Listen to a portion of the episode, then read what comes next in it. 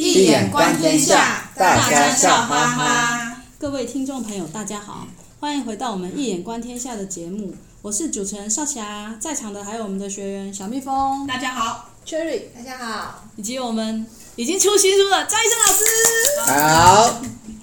我们现在正在进行博雅学堂的哲学、文学、心理学的谈一路。今天讲的是西洋哲学的部分。上次已经介为大家介绍过西西蒙波娃八卦，大家听得很高兴。今天小蜜蜂，你要带给我们什么样的哲学的思考呢？对，今天呢，因为我们这个是非常快乐的。呃，时光，所以呢，我们让我们回到久远之前，希腊化时代。希腊化时代里面有一个学派。什么叫希腊化时代？就是希腊时代，希腊时代早古那个西元前两三三四百年前，那个有一个学派是追求快乐的学派，大家猜出来了吗？那个就是伊比鸠鲁学派。伊比鸠鲁学派大家都应该大家都知道，它是享乐主义哦，享乐享乐的。然后呢？传说中那个学派呢，他的世界呢，住房庭院内跟外部世界完全隔绝，被人家称为花园哲学家。而且他在外面有一个入口处有个告示牌，写着：“陌生人，你将在这在此过着舒适的生活，在这里享乐乃是至善之事啊！”哇，天堂啊！对啊，所以所以就有人传说说，哇，这里面都在享乐，所以说。有人就传说伊比鸠鲁在满是处女的床上一晚高潮了十八次。嗯，天哪，不会吧？太厉害了吧！一夜十八了。其实这真的是颠倒。对，非常的大的错误。没有进去的人在外面乱传。对，大错特错的误解。因为伊比鸠鲁学派是一个禁欲式的享乐主义。他认为，对他的享乐主义原来是禁欲还能享乐哦。对，禁欲才会快乐。我我觉得节制欲望，对，我觉得有点接近我们的知足常乐。可是他的这个知足啊，把他的那个足啊降得非常非常非常的低。以前老师呃讲座曾讲座马马斯洛嗯嗯呃需求嘛，对对对理论。他我觉得他就是说，譬如说不饿不渴不冷，这不是就是我们最基本的需求嘛？他认为这样就够了。对，嘿，因为你其他的快乐是动态的快乐，你如果去追求不饿不渴，然后什么不冷。就好，不会冷。对，你如果去追求其他，追求其他的快乐的话，那其他快乐跟随结束之后，跟随的是痛苦。所以那个那种快乐就不要追求了。我们要要追求静态的快乐。然后还有呢，快乐就是你刚才前面一集不是讲西蒙波娃那有 sex 对不对？对。可是 sex 之后也还可能会有痛苦，因为嫉妒，对不对？对。其实重点，所以说。Sex 不是重点，重点是我们要有一群好朋友，哦，志同道合的朋友，大家扯好远哦，从 sex 扯到好朋友，没有啊，因为这样才能快乐。沙特其实重要是因为他们同声相求、同气相应、哦、臭气相投的快乐。对，就是说还是有一些。并不是有一些可以谈得来的，然后有一些共同的一些目标跟想法，心灵上的。对，所以友谊呢，在伊比鸠鲁的哲学社群是非常重要，大家相互关怀。嗯嗯哼，没错。好，对然后呢，再来就是说，工作呢的目的也不是为了赚钱，而是呢，让我们有所让世界有所不同的一个成就感。嗯，对。所以说，像这个学派，我就觉得，哎，追求快乐很好啊，而且快乐就是至善之事。那我觉得西洋主西洋哲学很棒，就是有个有有去有去思考这个问题，我们人如何能够快乐，可以快乐的过生活。嗯。那老师，我们东方哲学好像很少谈到我们人要如何快乐生活，我们都都曾就是说，哎，我们要有关系呀、啊，我们要做好什么。做好呃子女的本分啊，做好先生妻子的本分啊，可是没有谈说我如何在这个关系中获得快乐。好问题，小蜜蜂，你想的刚好，你想的是刚好颠倒。也就是说，西方哲学刚好是很少教人怎么过快乐生活。对啊，所以可早期伊比鸠鲁有探讨啊，但只有那一点点而已。哦，就是说基本上它反而不是，因为西方哲学是建立在一个思辨的一个这样的一个。思辨的重点上，他教你去思辨问题，他没有要解决问题。西方哲学不认为哲学能解决问题，哲学只能教你思辨问题。至于思辨后怎么解决，那是你的事情，他也不提供解答。西方哲学的根本就是不解答问题。因为没有解答，就是最好的解答。啊，当然，什么意思知道吗？没有答案，你就可以胡思乱想。所以无乃是最大的有。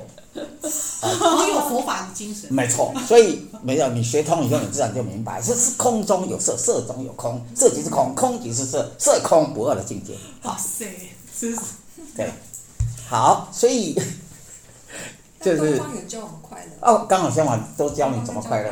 来，我待会我教你怎么快乐，所有都在教你快乐，所以你没有读懂。吗？那当然，你没有读懂嘛，所以东方人为什么会不快乐？因为没有读懂自己的老祖先的经典啊。每样都让你不但的快乐，而且比神仙还快乐，就像神仙一样的快乐。老师赶快讲。对，好，那我先开始讲，开讲。啊，儒家好、哦、不得了，儒家的快乐哲学是最高的快乐哲学。啊？为什么？因为儒家将你要成为大人，成为大人会快乐吗？对，所以你如果不成为大人，你就是小人，小人怎么会快乐？那大人之学是什么？大人之学就是大学之道。大学，你去读大学，其实原来意思叫学大人。登大人这边登记中真正世上的真正的大人，那大人是什么呢？易经告诉你，一眼观天下，大人者以天地合其德，以日夜合其民，以四时合其节，以鬼神合其吉凶。什么时候你会最快乐？就要这种大人之学。什么叫做以天地合其德？就是跟老天爷、跟天地一样的无私爱大家，天地爱大家。如果你学会对所有人，你都能够用大爱来。爱大家的话，这个就是以天地合其德，以日夜合其民，跟太阳跟月亮一样，光照世界，明辨是非。当你能够明辨是非，对每一个概念，对每一个人都能看得清清楚楚，这个你就会很快乐。为什么？你不会被欺骗嘛，对吧？这是跟太阳跟月亮合其民，以事实合其节，在不同的季节做不同的事情，所以关乎天文以察时变。知道什么时候会有一切宇宙之间的成住坏空的变化，这个，然后到最后更厉害，以鬼神合其吉凶，对未来了如指掌，掐指神算，这个才是真正大人。这是儒家，这是孔子他认为的真正的大人之学。如果你学到了儒家的这种真正的大人之学，没有人比你更快乐。为什么？你却一切吉祥无咎。老师，你讲到儒家，这好像道家，这跟道家有什么区别？啊，拜托，儒家跟道家他们共有易经了，所以你学了易经，你儒道都合在一起了。对啊，易经是儒道结通。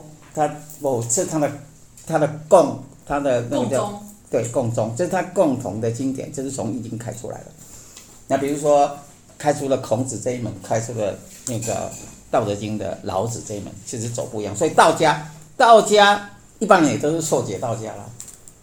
一般你都以为道家就是，呃，就是道家只是，呃，遁世啊，这样而已。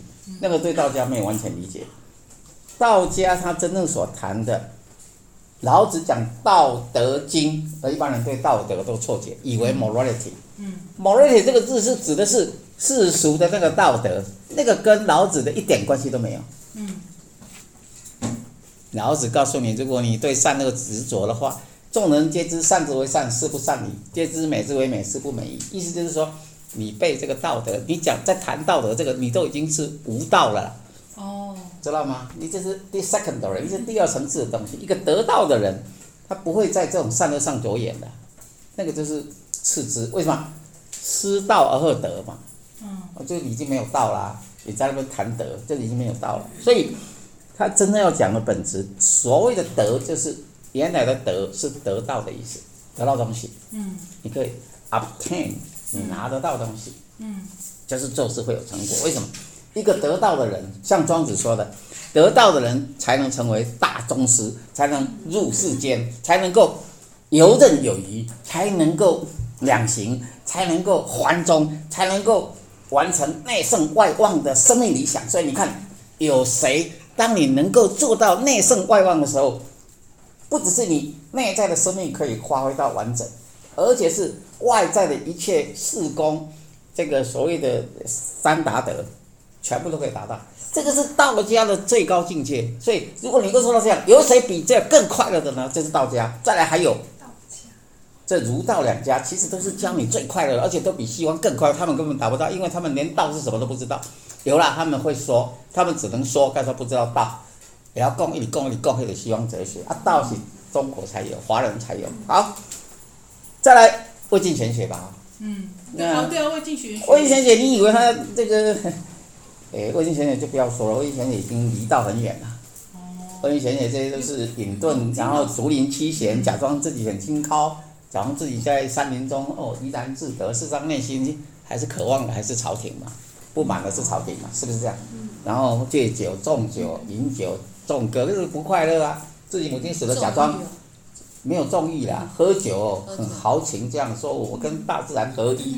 问题是自己妈妈死掉了，哦，要学庄子古盆儿歌，自己都觉得没感觉，出去吐血。吐血，软极。软极，假的嘛。所以这不是真正的道，所以这个都是失道了。听老师这样讲，我觉得我的感觉啦。等下我还没讲完呢。哦，还没讲完。所以你一般人都误解了这个。以为华人，华人的哲学刚好在解决问题，解决问题是为了什么？安身立命之道。回到了华人的哲学的话，你就会非常，你随便一门都可以安身立命，都帮助你真正解决世间的一切问题。不管是兵家、纵横家，纵横家教你如何进退，了解人性，如何在应对进退之间知道之间的那个，对不对？那是非常重要的。每一门兵家那些作战的话，你就是。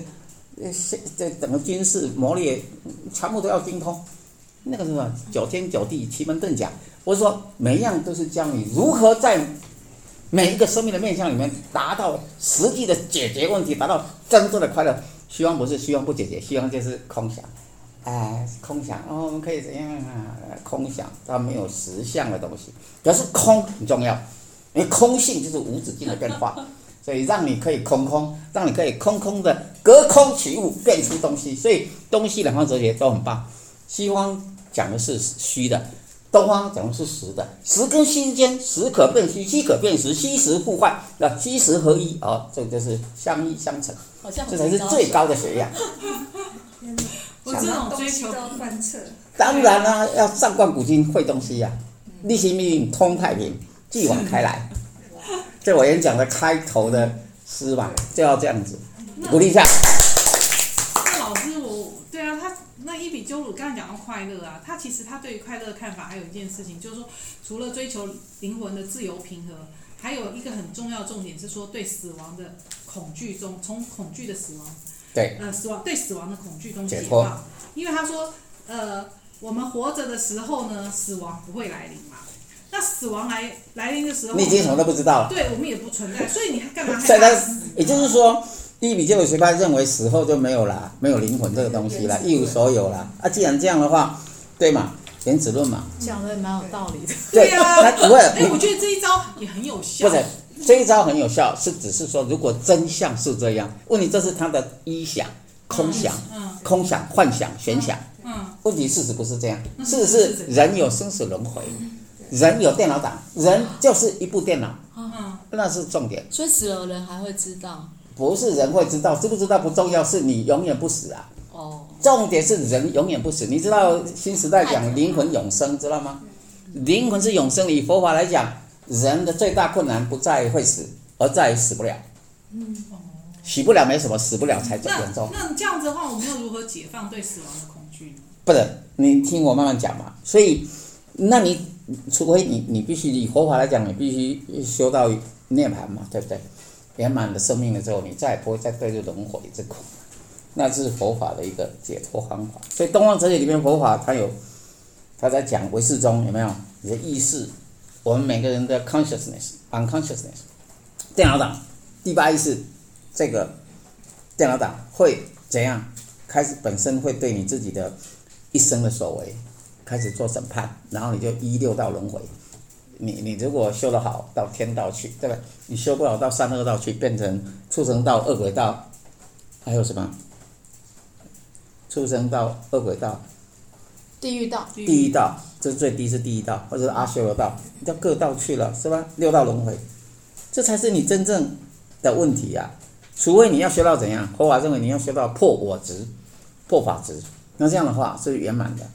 度尽的一切的有缘众生，菩萨道，才会达到无生法忍的涅槃境界。这时候你就再也不会再对这个轮回的痛苦，你也再也不用恐惧了。这是佛法的修法。道教不一样，道教看生死。一般来讲，道家跟道教都混在一起了。对啊。因为他们把那个老子的《道德经》拿出来，还有《兰华真经》、庄子。道教是求仙吗？对，求仙也是一样啊，超越大罗金仙，超越生死啊，烦恼。哦。嗯。道家其实啊，道家跟道教是相反的。为什么？相反。相反，对，道家对生死是顺其自然，对不对？你看庄子是说，哦，他老婆死，他的骨盆而歌。他说，哎呀，死了不过是回归自然吗？那应该感到高兴才对呀。对。呃，就是这就是顺其自然。道教逆自然，为什么？道教要修什么呢？道教要修炼精化气，炼气化神，炼神还虚，然后到最后就金刚不坏，不不死神仙。这不是刚跟生死轮回，那跟生死自然相反的路。本质上其实它相反，但相反又可以相成。好，厉害在这。呃，我们人呢会认为两种相反的东西。你就会一直觉得，哎呀，这这这不一样，怎么会把它嘎在一起？我告诉你啊，不一样嘎在一起，力量才大。你看，你的左手跟右手一样吗？看你为什么左手跟右手力道不一样，对吧？方位也不一样，可是他们把它用起来一起，结合起来特别好用，左右可以开弓。我意思是说，人之所以会觉得有矛盾，我讲过了。Eric Fromm 在他《The Art of Loving》爱的艺术里边说过了，所谓的真理是建构在 paradox 正言若反、矛盾语法、矛盾论上。你之所以会觉得矛盾，你无法整合，是因为你在一个同一平面上想问题。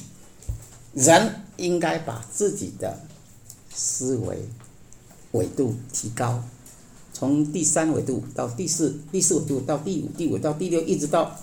N 减一一直到 n 无穷维度，说明无穷境界的开展。这是我所强调的。也就是说，举个例子说好了，有些学佛的人或者学心理学，他们想，哎呀，那小圣佛跟大圣佛还是不一样啊。啊，缘起性空，性空理论跟大圣讲，哎，苦集灭道，苦集苦嘛，从苦开始，对不对？跟常乐我净，那不是先颠倒啊？对啊，颠倒。对吧？对啊。苦空无我，对不起，苦空无我。小圣讲苦空无我，嗯、苦空无我，然后大圣讲什么？常乐常乐我净。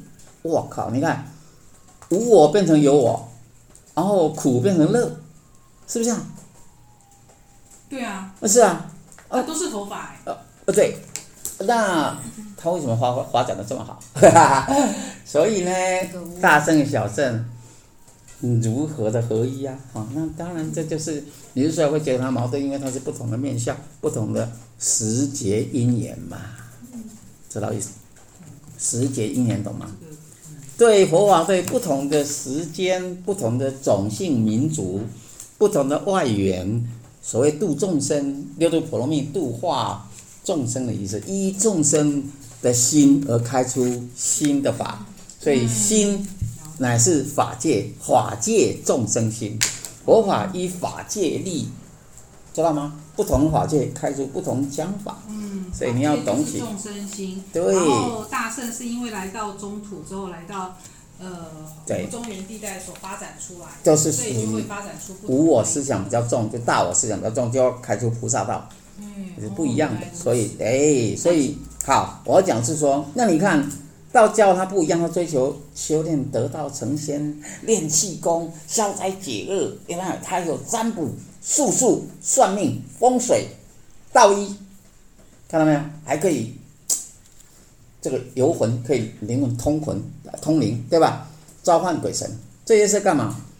这个就是道教的一个走法，这些都是什么？解决生命问题的。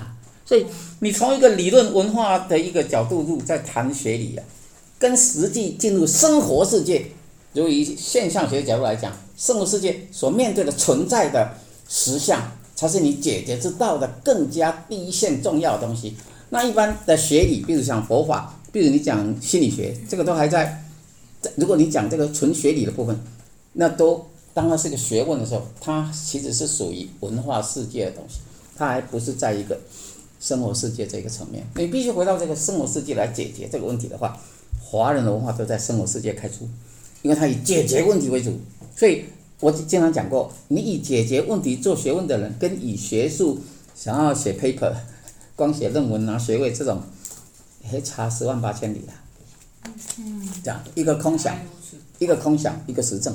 是，那当然，空想实证都很重要。你又要会空想，又会实证，因为至少会写论文，不然人家会说你们学问。那你还会解决问题，不然你根本就过不了好生活。所以佛佛法道教其实都有在针对我们的生活世界提出了一些方法跟解答，对，让我们从死亡中的恐惧中解放。当然，那讲到宗教，宗教里面啊，我就觉得伊比鸠鲁很好玩哦。他有一个伊比鸠鲁悖论，就讲谈一下西方的宗教。嗯，他就提到说。伊比鸠鲁悖论，他说，如果上帝想要阻止恶，却阻止而阻止不了，那么上帝就是无能的。嗯，如果上帝可以阻止恶，却不愿意去阻止，那么上帝就是坏的。对。那如果上帝想要阻止，又能够阻止恶，那可为什么我们的世界依然充满了恶呢？所以，因为，然后，那如果是上帝，他不想阻止。也阻止不了恶，那为什么他还能够被称为？你在练相声吗？对，就是我觉得这这是句悖论，我觉得我我后来研究这个题目的时候，我就觉得啊非常有趣，我就觉得嗯讲的真好。那 因为因为那将来为什么还要叫上帝呢？然后我只是联想到我们呃易经里面讲的阴阳一定是并存的嘛，所以我想说还是请老师再谈一下，那我们从东方哲学怎么看这个悖论呢？好，那。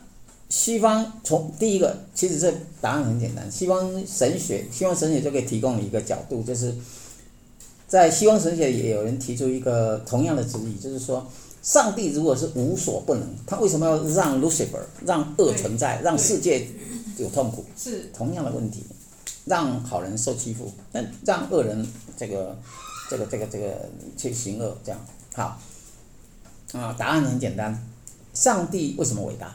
因为上帝给予人跟天使自由，这我讲过了哈，教授还记得，教授记忆力很好。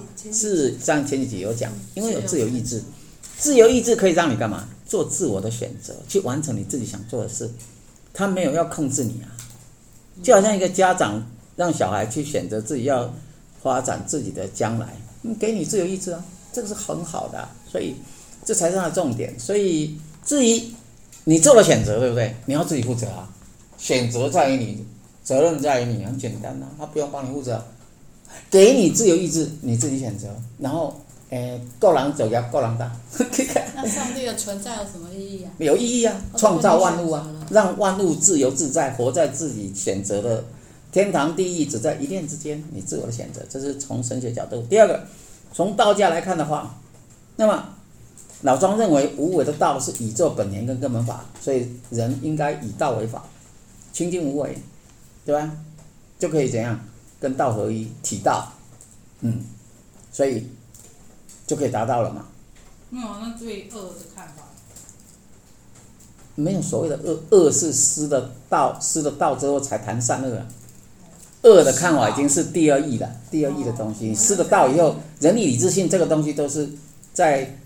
呃，道道德经的角度，从老子角度来看，那都是第二线的东西。就他他怎么说？他说：失道而后德，失德而后仁，失仁而后义，失义而后礼。